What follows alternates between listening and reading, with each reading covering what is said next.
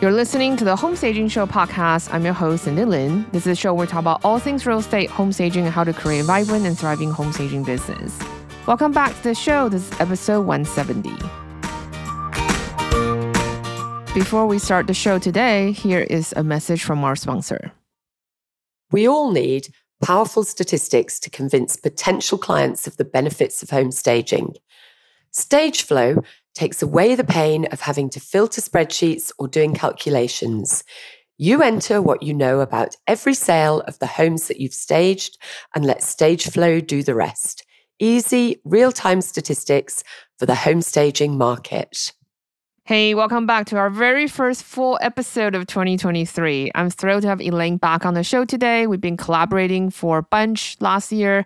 And if you remember Elaine from our previous podcast, she has an absolutely amazing staging business in the UK with a full team, including salespeople, movers, and stagers. And what I find that's very amazing is that they're able to service the entire country of the United Kingdom. That's just absolutely wild for me. Elaine not only was one of the winners of our 2021 International Home Staging Awards, she also created an app called StageFlow, which collects data and stats in your staging business. All these stats help to convince real estate agents and home sellers that they want to work with us. To understand the power of staging and its return on investment. In a competitive market, data is really your unique selling position and will help you to stand out and win business. If you're interested in finding out more about StageFlow, just go to stagercon.com slash StageFlow and you can find out more information about the app itself. It's a pretty cool app actually, and they're in the process of adding more to it. And one of our participants for last year's international retreat last year, they used it and she's pretty happy with it. So it's something that you can look into in your business if your business is a bit further along that has a lot of stats and data to track. I think this is really a product for more mature stagers who have been in the high five figure and also six figure as well, or even beyond. And speaking of StagerCon, for this year, our theme is going to be building multiple streams of income in your staging business. And we are doing an open call for speakers. So if you're interested, just go to stagercon.com and you'll be able to find the speaking application. And speaking of retreats, Elaine and I will be teaching two retreats this year in Italy. We taught one together last year in Sicily, and that was absolutely amazing. It was so much fun. We got two retreats for you this year to choose from one in the Tuscany countryside and the other one in Florence. These retreats are really designed for you to elevate your staging business by aligning your action plan for the next 12 months with the goals and dreams you have for your business and your life. So during the entire week, we're going to be working on that. So all the master classes and workshop are tailor it for that exact purpose. We are also going to have one on one. You're going to have one on one with Elaine and also have one on one with me. So there's going to be jam pack a lot of information as well. And obviously, we're going to have a free day so you can decompress during the week and also explore the amazing country of Italy. And all of our participants have been doing amazing. I'm really proud of them. It's always great to see their updates on Instagram. I just love seeing them. It's really exciting for me to watch. So if you're interested in joining us for the retreat this year, I highly encourage you to do so. The early bird registration is out right now. So if you're interested, definitely sign up before it sells out. I do think that after last year, we have a lot of great and positive responses. So we're going to get a lot of people to come. We got two workshops left in our live workshop series on marketing. Next week's workshop, we're going to talk about marketing your home staging business online. So, we're going to be diving into email marketing, especially building an organic relationship with your client, whether it's potential new client, but also existing client as well. We're also going to talk about blogging, which is really critical for search engine optimization and obviously social media. And we're also going to talk about how to use automation and AI. That's right, artificial intelligence to save you time and money. If you're interested in the workshop, find out more on our site at stagepreneur.com slash workshop. If you want, you can still sign up for the full series because the replays are available for you to catch up. And as a bonus, you're going to get an extended replay period plus a bonus coaching call in the second quarter. This is because we want to see how you've been doing with your execution of your marketing plan and also see how we can make tweaks to make sure it works for you better for the third and the fourth quarter.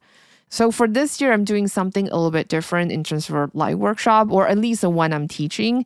It's because I think it's important to get more engagement and also execution as well. One of the things I've found with courses is that a lot of times people are doing the courses is great, but they're not actually carving the time out to actually creating plans and action steps to make those things happen. So this is why for our live marketing workshop series, we are attaching an office hour for every single workshop. And this is also why we really want to dive into things like retreats, because we really see the transformation when people take the time to make sure they're doing the strategic work in their staging business in order for it to grow and scale. That's really the important work. As you grow your staging business, your role within your business is going to change in the beginning, you're the CEO, right? You're the chief everything officer. You are not only the business owner, you're also the janitor. So you're doing everything in the business. But as your business expands, your role needs to be higher and higher up. So you need to be focusing on the high level strategy work for your staging business, especially once you hit six figure. So it's really important to take the time out and then to create those actions and making sure you're following up on those actions, you're doing them and refining them as you go. And this is why we're doing things like retreats and also live workshop series to create more engagement and making sure you are taking the time out to do those things to apply that into your home staging business for me as an educator, it's important for me that obviously we need to make money to generate income for the business to keep it running. But at the end of the day, really is about the students. It's about you creating transformation for your home staging business. So this is why we are trying different format to make sure we're getting more engagement and more return on investment for you when you're taking our courses.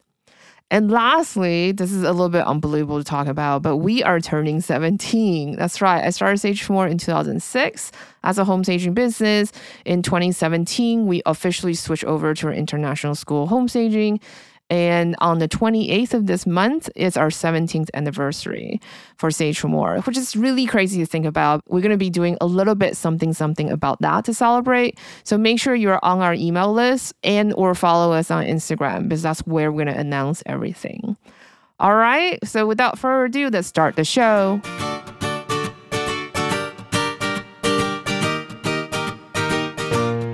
Hi, Elaine. Welcome back to the show. So, for our listeners who are still new to the show, can you tell us a little bit about yourself and also your home staging business?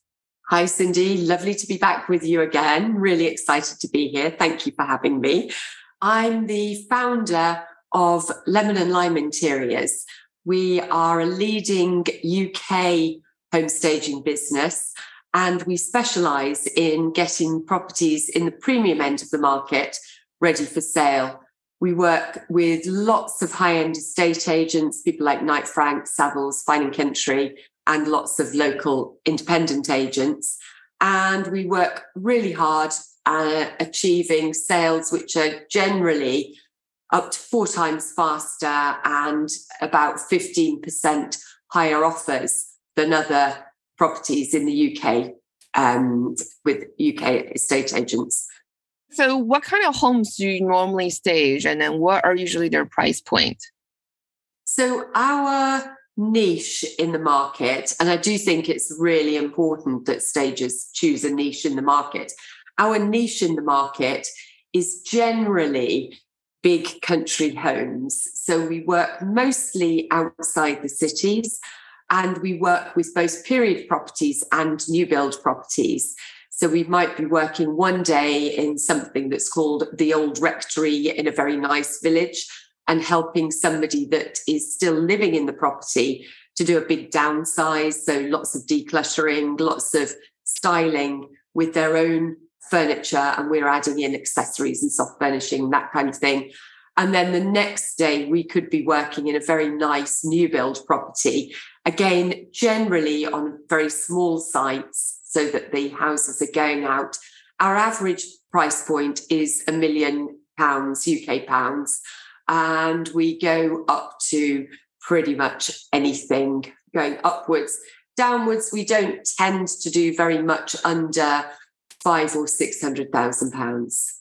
That's great. And I think one of the most impressive thing I find with your business is you service the entire country or United Kingdom. I think that is quite impressive. we do. We're very lucky actually because we're based in the Midlands and that means that we've got really good motorway access to the majority of the country without too much difficulty. Also, of course, because the UK is so much smaller than the US, then the market isn't so diverse, I think, and the distances that we're covering tend to be an hour, two hours away. If we do something that's a really at the other end of the country, we're still only talking about four or five hours. So to be national in the UK, I think is much easier than it is in the US or even in a lot of countries in Europe. Yeah. And I think one of the things I really love about your business, and I think you're also one of the most unique stagers I know, because not a lot of stagers I know actually have a sales team. And you're also able to develop product as well, which is StageFlow, which was also one of the sponsors for StagerCon 2022. So let's talk a little bit about StageFlow. What inspired you to create this app? I am very unusual, I think, in the staging world because my background, I'm a mathematician by background. So my degree was in maths. One of my early careers, I've had a lot, um, was actually teaching maths in secondary school. That means that data is really important to me, and the numbers in the business have always been really important to me. As a result, we have collected data about the properties that we've worked with and generally everything that we could work out in the business. We've collected the data right from the beginning of the business. And I set it up as a standalone business in 2015 what we were doing at one point was collecting all of that data on spreadsheets. And so, in order to be able to tell my vendors or my potential clients exactly how we were able to help them, I mm. was able to numerically say to them, right, this is the numerical evidence for what we do. And that really, really has made a difference to our marketing. And it's one of the things that makes us stand out dramatically from the competition. Originally, we were collecting the data on spreadsheets, and I was then going away and having to filter the data to provide evidence to particular potential clients of ours. And that became, as we got more and more data, it became more and more unwieldy. So, what we then did was to create a series of dashboards, if you like. So, we worked with a developer to create a series of dashboards. That again was great for me, but actually, unless you were quite numerically literate, was very difficult to read.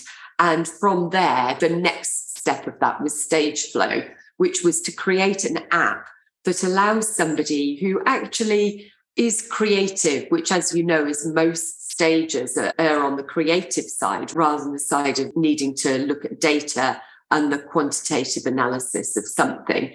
So we created StageFlow as a very easy in to staging data that anybody, you don't have to be numerical to be able to get benefit from it. I love that. I'm always really fascinated about what people collect for their data for their staging business. We had a student coach couple years ago, and he used to be an operations manager for a seven figure home staging business. And he told me he tracks on average 60 data points per transaction. I was really curious what data do you collect from beginning to finish for each project? For us, the key metrics that we collect are whether or not the property's been on the market prior to the estate agent, the real estate agent coming to us to get it staged. As you know, in the UK, staging isn't a normal part of the sales process yet.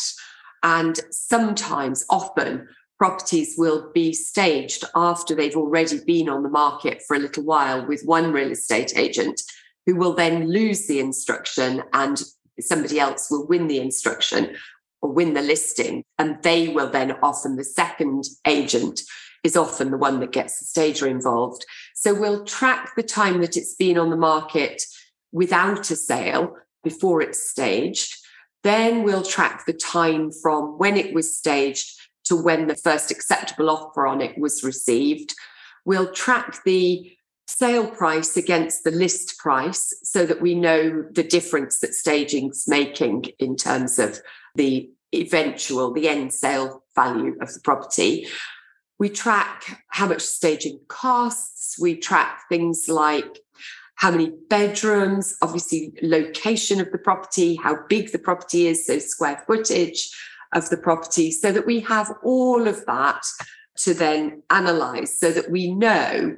So for us, you know, whether 4,000 square foot properties in Derbyshire are in general at this point in time selling for 10% over the list price or 3% over the list price in the last six months. So, because we track all that data, we know that. I think that's great. I think it's really important to understand how effective you are as a stager. I mean, obviously there's many factors that goes into the sale of the home, right? Where obviously part of the contribution, not all, but I think it's also really important to use data to work with our potential clients so they understand the transformational power of staging.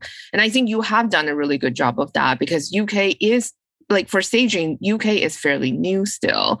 So, how do you work with agents and sellers and investors and builders who are not yet familiar with staging? How do you utilize data to convince them to work with you?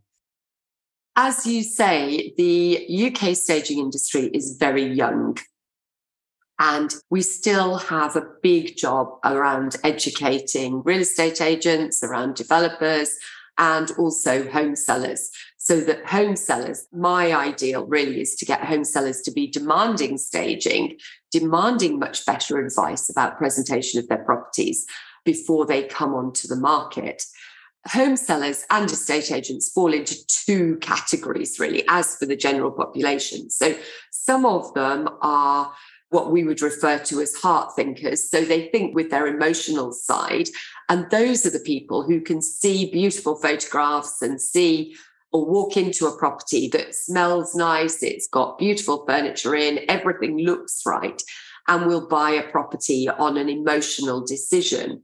The other part of the population is very much a head thinker they'll be able to say, yes, it looks amazing. And what's the evidence that making it look amazing actually makes a difference to the sale? And so, stage flow and being able to provide reports that come from the collated data. So, lots of stages put their information into stage flow.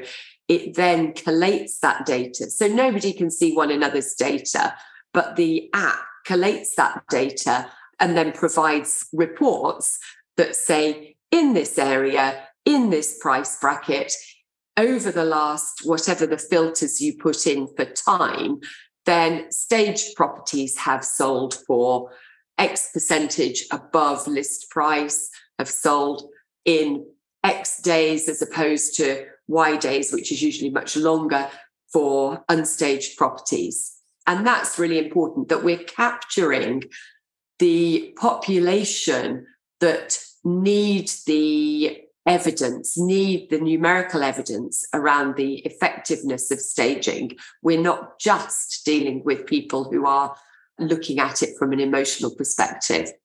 Yeah, I think that's really important because I think, especially with real estate agents, they're definitely more data driven minded. And also, that's how they're trained. And so, as stager, when we market ourselves, we need to be on the same level or speak the same language as our client where seller is going to be more emotional driven i think like what you talk about like more heart centric um, that's why you know there are buyers who will write letters to sellers for example. My cousin was selling their house a few years ago and then somebody was expecting a child so they gave them a picture of their sonogram to the seller and things like that but my cousin was definitely more data person. He was like, I don't care about your baby. Sorry.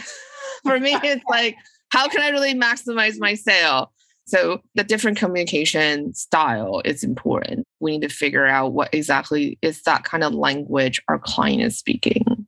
Yeah, that's so true.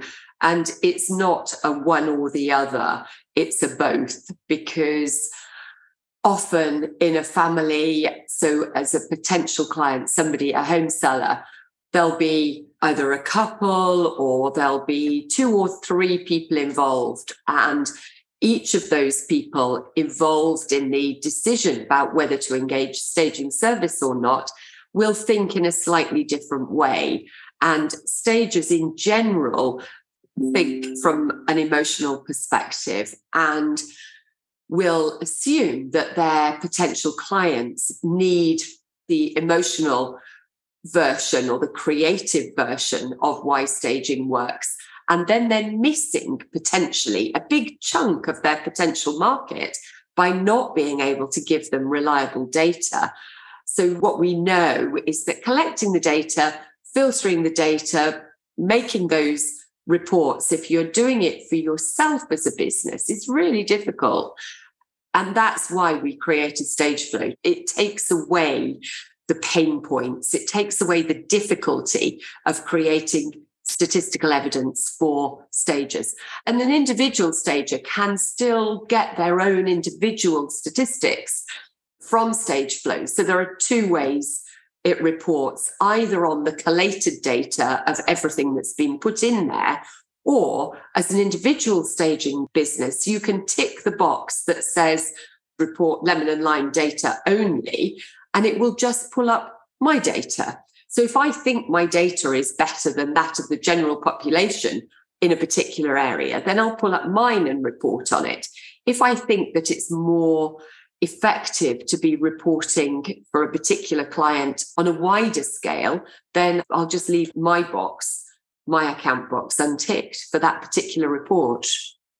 So I think one of the things that you said earlier that was interesting is that you were using data as the unique selling point of your home staging business. Can you talk a little bit about that? Like how do you leverage data in your marketing? And also I think one of the challenges for sellers, for example, data is very abstract. So, how do we make that more accessible for them? The way that we use data to make it as accessible as possible is to create case studies from every property that we stage. So we'll create a case study with data aligned to it. So we'll do three things in a case study. We'll tell the story of the family or the home seller. And we'll change names and so on to anonymize it, but we'll tell the story of the difference that getting the house staged made to their sale. And in particular, the difference that getting the house sold quickly made to their life, because all of us are helping people, aren't we, move on to the next life stage, whatever that life stage is. And so we'll tell that story in words and we'll surround that by the pictures, so by the before and after versions of what we've actually achieved in the staging. And I think there are a lot of stages that do a similar thing, particularly around the pictures. But telling the story engages people. People love stories. You know, as humans, we love stories. We really attach to stories.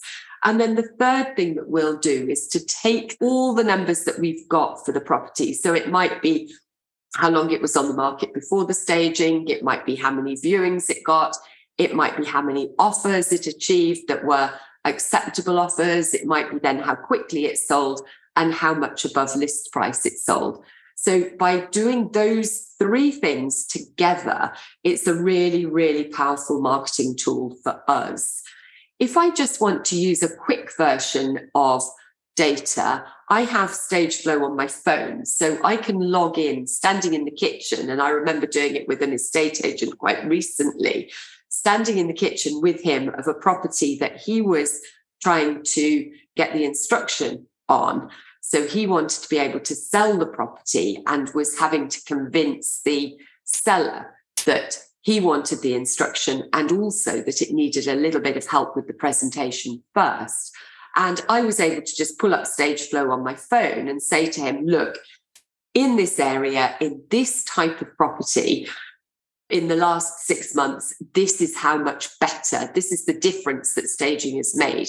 And I, because Stageflow pulls up that report just on my phone, it was a two minute exercise for me to say to him, look, this is the difference we can make. This will be the cost to your client, more or less this is the difference it'll make. And so very quickly able to convince at the pitch, at my pitch stage, if you like, to a new client exactly what we can do that will make a difference. I love that because I think that's one of the things I love about you and the way you market. I actually use your website to demo a lot when I talk about staging websites because under your portfolio, individual homes all have a case study attached to it. And in the States, for example, when real estate agents they're pitching their listing services to potential home sellers, they send in this thing called a CMA, which is a comparative market analysis report. And the way you structure your case study looks a lot like essentially what the agent will hand in to their seller, potential seller. And I think that's really important. Like we talk about communication style, having the photos and having the story, you're fulfilling those people who really need the context, they need the heartstrings, you know, need the visual to really see the impact and transformational power of staging. And then you also have the stats that really appeal to the people who need the data. And so having a case study is great because it's very well rounded in terms of it gives everyone a little bit something that they need in order to help them to be convinced that staging is the right way to go. And specifically, your staging company is the right way to go. Especially, not a lot of stagers right now are really doing that. And I think understanding how, especially real estate agents work is important because then we understand how can we communicate better and how we can market better to them. Yeah, and I think that's absolutely true.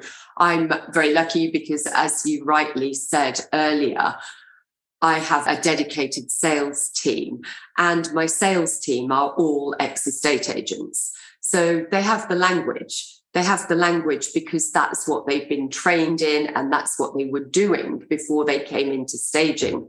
And of course, the very funny conversations that we've had in the kind of recruitment process, because to start with, certainly Kate, who now heads up my sales team, to start with, thought that selling staging to clients when she was still an estate agent would be a really difficult thing to do because at that point it was a very, very new concept in the UK market.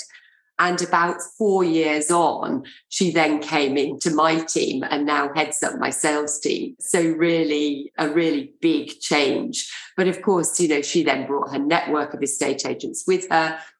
And we've then employed other estate agents into the sales team because the language is right and they have credibility in that market as well. Yeah, not to mention they also have the network. They already know all the agents in town. They work with them. And so I think coming from that, essentially it's like a referral, isn't it? It's it's warm. The relationship is already there. And because it's coming from someone they already know and they seeing they know how staging works and they're on your team. So it makes it more convincing for them to invest that relationship with you. That's absolutely true. And I think one of the it's both a disadvantage and an advantage that because staging is so new to UK estate agents, we as a business have had to work extremely hard to get our marketing right because we have to do on a daily basis we're not just convincing home sellers that they need to use us, we're convincing a very uneducated UK estate agency market about the benefits of staging. And we've had to throw everything at it in terms of how we do that marketing. And I strongly believe that once the UK estate agency market catches up with the fact that staging is a really, really good thing, then we have positioned ourselves as a business very well because we've worked so hard to get the tools in place to say, and while we're here, you know, while you're here, we are the best at doing this. and that's important for any business, I think, to make sure that even when it's tough, you're still creating the collateral, if you like, that's going to keep convincing people over and over and over again. And that the data you're giving them and the way that you present the idea of what you do is absolutely consistent and really powerful. Yeah, I totally agree with that. I think it's so important. Like, I think most stagers, new ones coming in, they don't actually realize how much education we have to do with our clients because for me, I worked in San Francisco Bay Area, and obviously staging is very mature here. But there are still sellers and agents who don't really understand what staging is, and we still have to educate. So they might think staging, oh, it's just something like the clear countertop. We put a few photo frames here and there, and that's it. That's all we need. So they're going to pay someone 500 bucks to quote unquote stage the entire house where they're just really putting things on countertops. So there's still a bit of education, even in mature market, that we have to do as stagers to make sure that the clients understand what we're trying to do here and then what is this objective. And the other thing too is training the client how we want them to work with us. I think that's also important, also not talked about most of the time, I think within the education space. And I think for you, you have a sales team, and that's really interesting because in a way, your business structure is very compartmentalized. You have movers, you have stagers, you have Kirsty who does everything for your right hand woman. But most of the time when I talk to Elaine, she's like, oh, Days just, can you text Kirsty? oh, slides? You need slides? Oh, can you let Kirsty know? Kirsty does everything. And then even when we're on Zoom meetings, sometimes Kirsty pops in with cakes and tea. I'm like, that's amazing. And then you also have the sales team. So can you talk a little bit about work workflow? What does the workflow like for you guys on the staging process? And then how early on in your workflow does your data tracking begin? First of all, I think it's really important as business owners that we understand what it is that we're good at and what it is that it's probably more cost effective to pay somebody else to do. And I am really good at big picture, really good at ideas, really good at seeing things as an overall piece. And I am really, really, really, really rubbish at the detail and of just sitting down to put slides together. Of course, I can do it. You know, I'm quite techy, I can put things together, but it takes much longer than somebody that has that skill set at their fingertips. And I think that for me has been a really important thing in creating the business in a very different way to most staging businesses. So basically, in terms of workflow, either one of my sales team, which might be me, sometimes I do still do sales because I quite like it, but also one of my sales team, they'll go out and see a client having had a call from an estate agent to say, look, we've got somebody that needs some staging. Generally, it's a referral from an estate agent, not always. And then one of the sales team will go out and see the client, have a look, talk to them about what might need to be done. If it's fully furnishing, we'll quote from a floor plan. If it's an occupied property, then we'll definitely go and see it. And then we'll send a report and a quote to the client to say, this is what we think should be done. This is how much of a cost for our help. What do you want to do? They'll come back, agree the quote, it then goes to the operations team, which is headed up by Annabelle. And one of the project leads, whoever is free or whoever has the least properties in their workflow at that point, will then pick it up and will get together the inventory. So if we're furnishing or just popping in accessories and bits and pieces, they will get all of that together. And they will also then schedule which day we're going to do the installation, make sure the removal team know when we're doing the moving in. All of those things will be scheduled by the ops team, and then we'll go and do it. And sometimes the project lead will do the installation. And sometimes, if we're really busy and we need them back in the warehouse, then we have a, a very reliable, long standing team of contractors that'll come in and do the installations for us. So it's a very clear process where it goes from sales down to the ops team, project leads pick it up, transport then work with the project leads, and then it goes onto site and gets installed by the installation team, who may or may not be our internal team. They may be contractors, depending on how busy we are. And then, so how does your backend workflow fit into this? So, at what point are you starting to track data about the house or about the client itself as well? Because you also have a CRM, right? Yeah. So, we have a CRM. So, the minute we've had that first phone call or that first message to say, could you speak to this client? As soon as we have any information about the client, then we'll put it into our CRM system because it's really important for us as a business to have data not only about the properties that we actually stage, and the clients that we actually do work for, but also about the ones that we don't win as a piece of business. So our conversion rate is about 35% right across the sales team. It's about 35%. And that's very high for a UK average. So we are winning about one in every three properties that we see. So we really want to know everything we can about the properties that we where we win the business.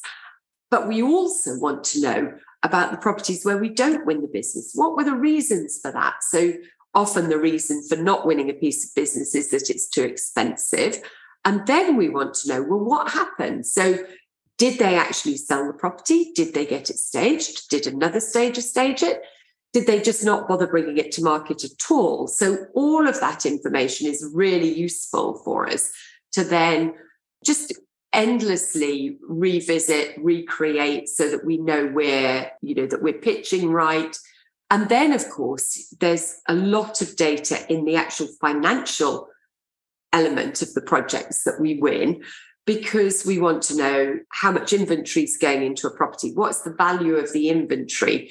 Against the value of the property is a really interesting thing. How long does the furniture stay in the property?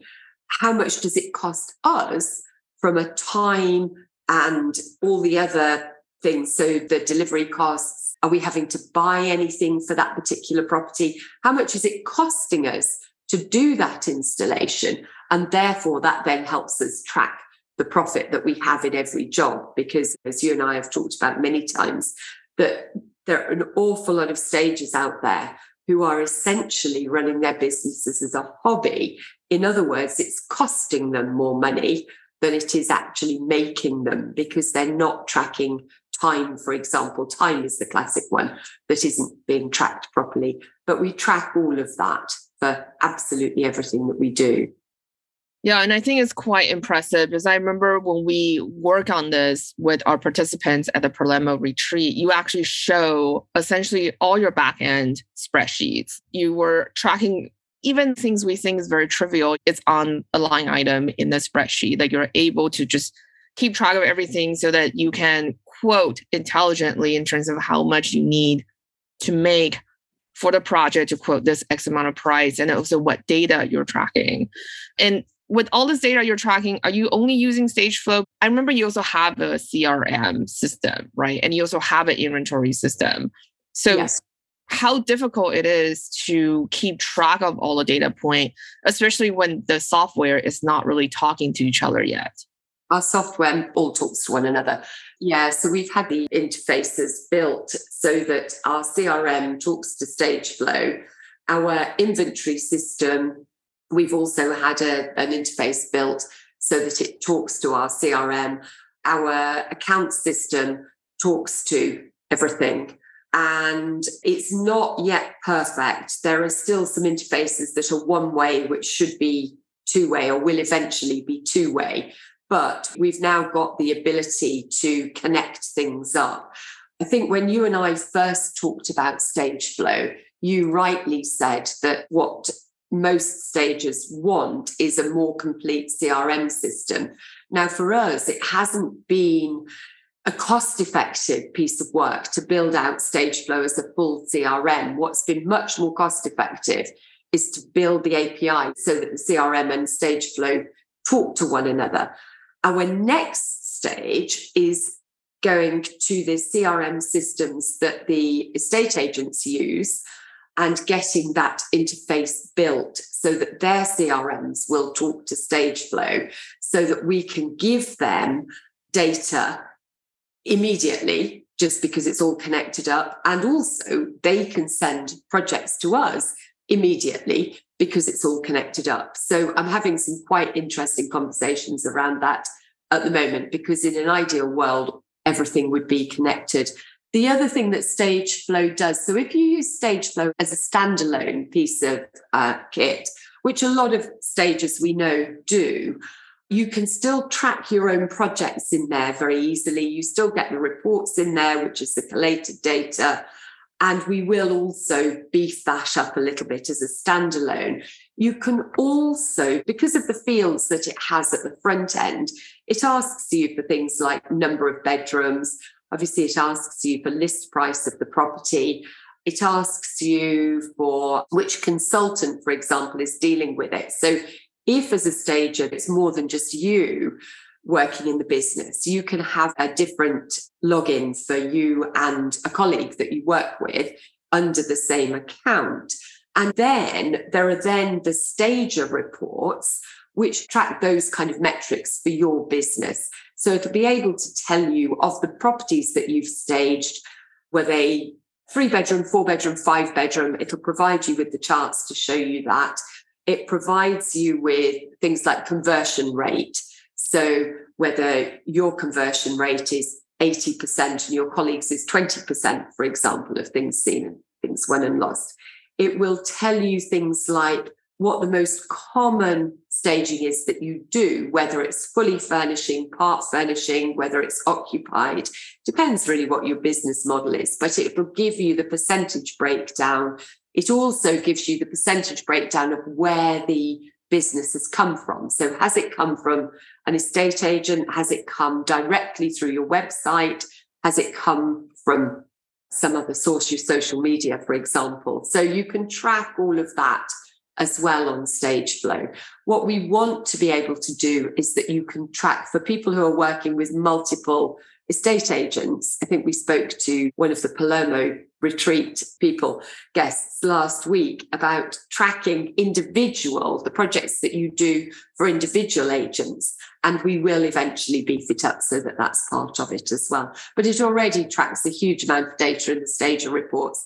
As long as you, you know, you have to enter it at the front end, but as long as you do that, then it tracks all that for your business. Yeah, I love that. Because I remember Terry from the retreat, she is already a Stageflow user and then she loves it because how easy it is to input. And Terry, she doesn't feel like she's very tech savvy, but she feels like Stageflow is very easy to use. Yeah, we didn't want to create it as something that you either had to be particularly mathematical or particularly techy to use. We just wanted it to be a very quick hit on your phone, which is really why we created it without a kind of a full CRM at the front end to start with. We wanted it. We knew that the gap in the market is really about the data that is reported from coming out of staging projects. You know, what difference does it make? What's the return on investment? Let's get the, the evidence on the return on investment for staging. So we created it to be quick, simple, easy to use. You just have to put in things that you know as a stager anyway into the front end. Yeah. And I think this is a, such a smart product in the sense, you know, as staging growing internationally. I look at data as well, as, especially like for podcasts. You know, I never really thought we will have listeners in South Africa, in Kenya, for example, like places I never thought staging would go to. And it's kind of interesting if you are able to get all these data internationally and then see like the trends and how staging is doing within the real estate industry. I think a very, very powerful tool, especially if you're working on the API to be able to talk to realtors CRM directly. And I know you're partnering up with some of the really big real estate companies in the UK already. And i think that could be a very powerful collaboration to be able to figure out like how has staging helped? And then to be able to see the data and to be able to be educated on the effectiveness of staging i think would be really a tremendous thing for the industry. Yes thank you. Yeah we're really excited about the possibilities of getting the tech hooked up with some of the big players that we work with already because i think that could be a very dramatic shift quite quickly in how staging is perceived in the UK market. Yeah. And I think one of the things I find fascinating about you is that you also have a corporate coaching background. And this is also why I was like, oh, I really need to get Elaine to come on the retreat to co teach. Because I think also it's important to show the different perspective and a different point of view of how you can run staging businesses. Because, for example, I had a really mom and pop shop that I ran with my sister. And we realized pretty much midway through our staging career, we're like, we actually don't like big companies. It was really kind of fascinating because I grew up watching both of my parents, both of them had their businesses. My dad ran a big company with 100 employee where my mom was a one woman show essentially.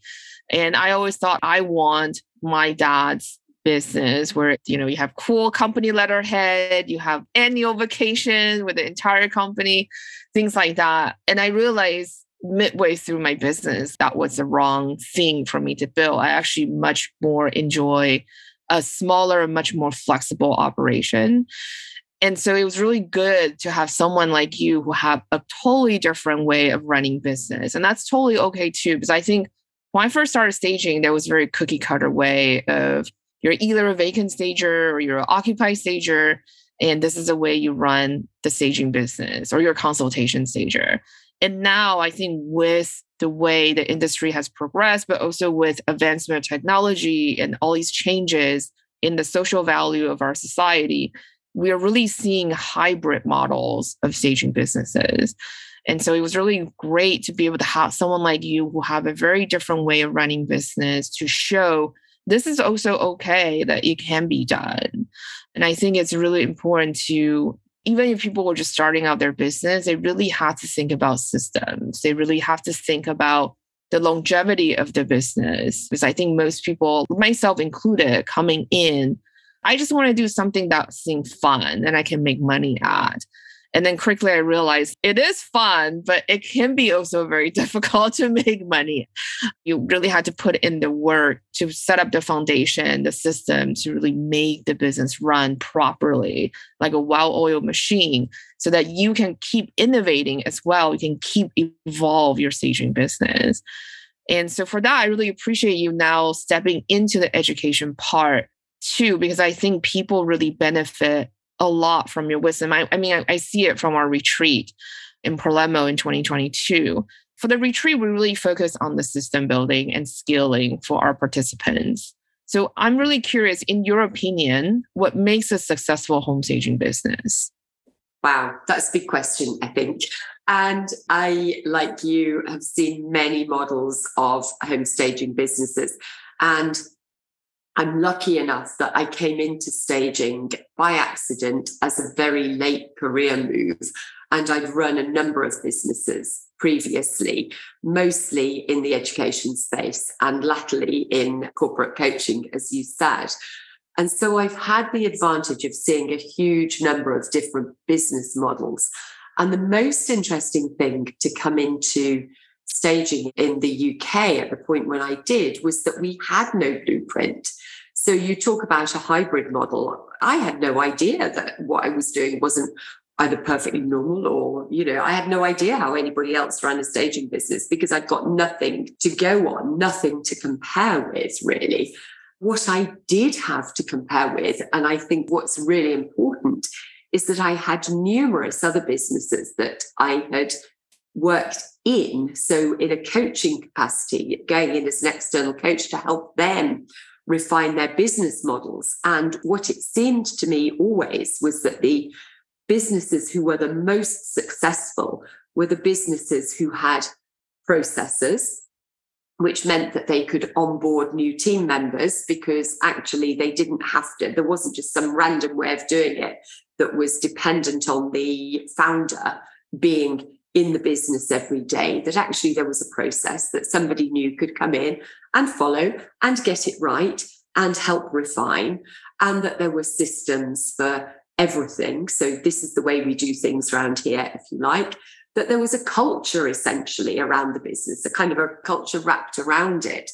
And what that does then is to allow the founder to be absent. I can come to Palermo and do some teaching, you know, on a retreat with a new group, and I learn lots, and, and hopefully they learn lots too. Because actually, my business runs in a particular way, regardless of whether I'm there or not, because we've got the structure right around it. I think the other thing that's really important, particularly because a lot of the people in staging are female entrepreneurs who perhaps haven't had the benefit of as much education around how to run a business as many men have just because of society and the way that society has educated women over the many years. And I think that's leveling up now, but we've still got, you know, several hundred years of catch up to do. And I think that many women don't understand that even though they do beautiful staging, even though they get clients on a very regular basis and are making quite a lot of money out of their staging business, that without systems, without processes, without a real structure in their business of the financial side, of the operational side, of the, of the marketing side, of all the pillars of the business, then when they choose to leave the business for whatever reason, they want to retire or they want to go traveling or they want to stop for any reason, they actually have nothing to sell. And I hear a lot of business owners saying, oh, well, when I sell my business, and actually they have nothing to sell because the business is entirely dependent on them being there. And it really is a passion for me now, as you know, to educate business owners and particularly at this point, staging business founders that actually until you've got the structures in place, you've got nothing to sell as a business. You know, I started this late career. I need to retire at some point. I need to get out at some point. So it's been really important for me to build the business from the beginning with a whole lot of processes. So it doesn't really matter whether I'm there or not. My team would tell you actually it's better when I'm not because I don't kind of come and stir things up. and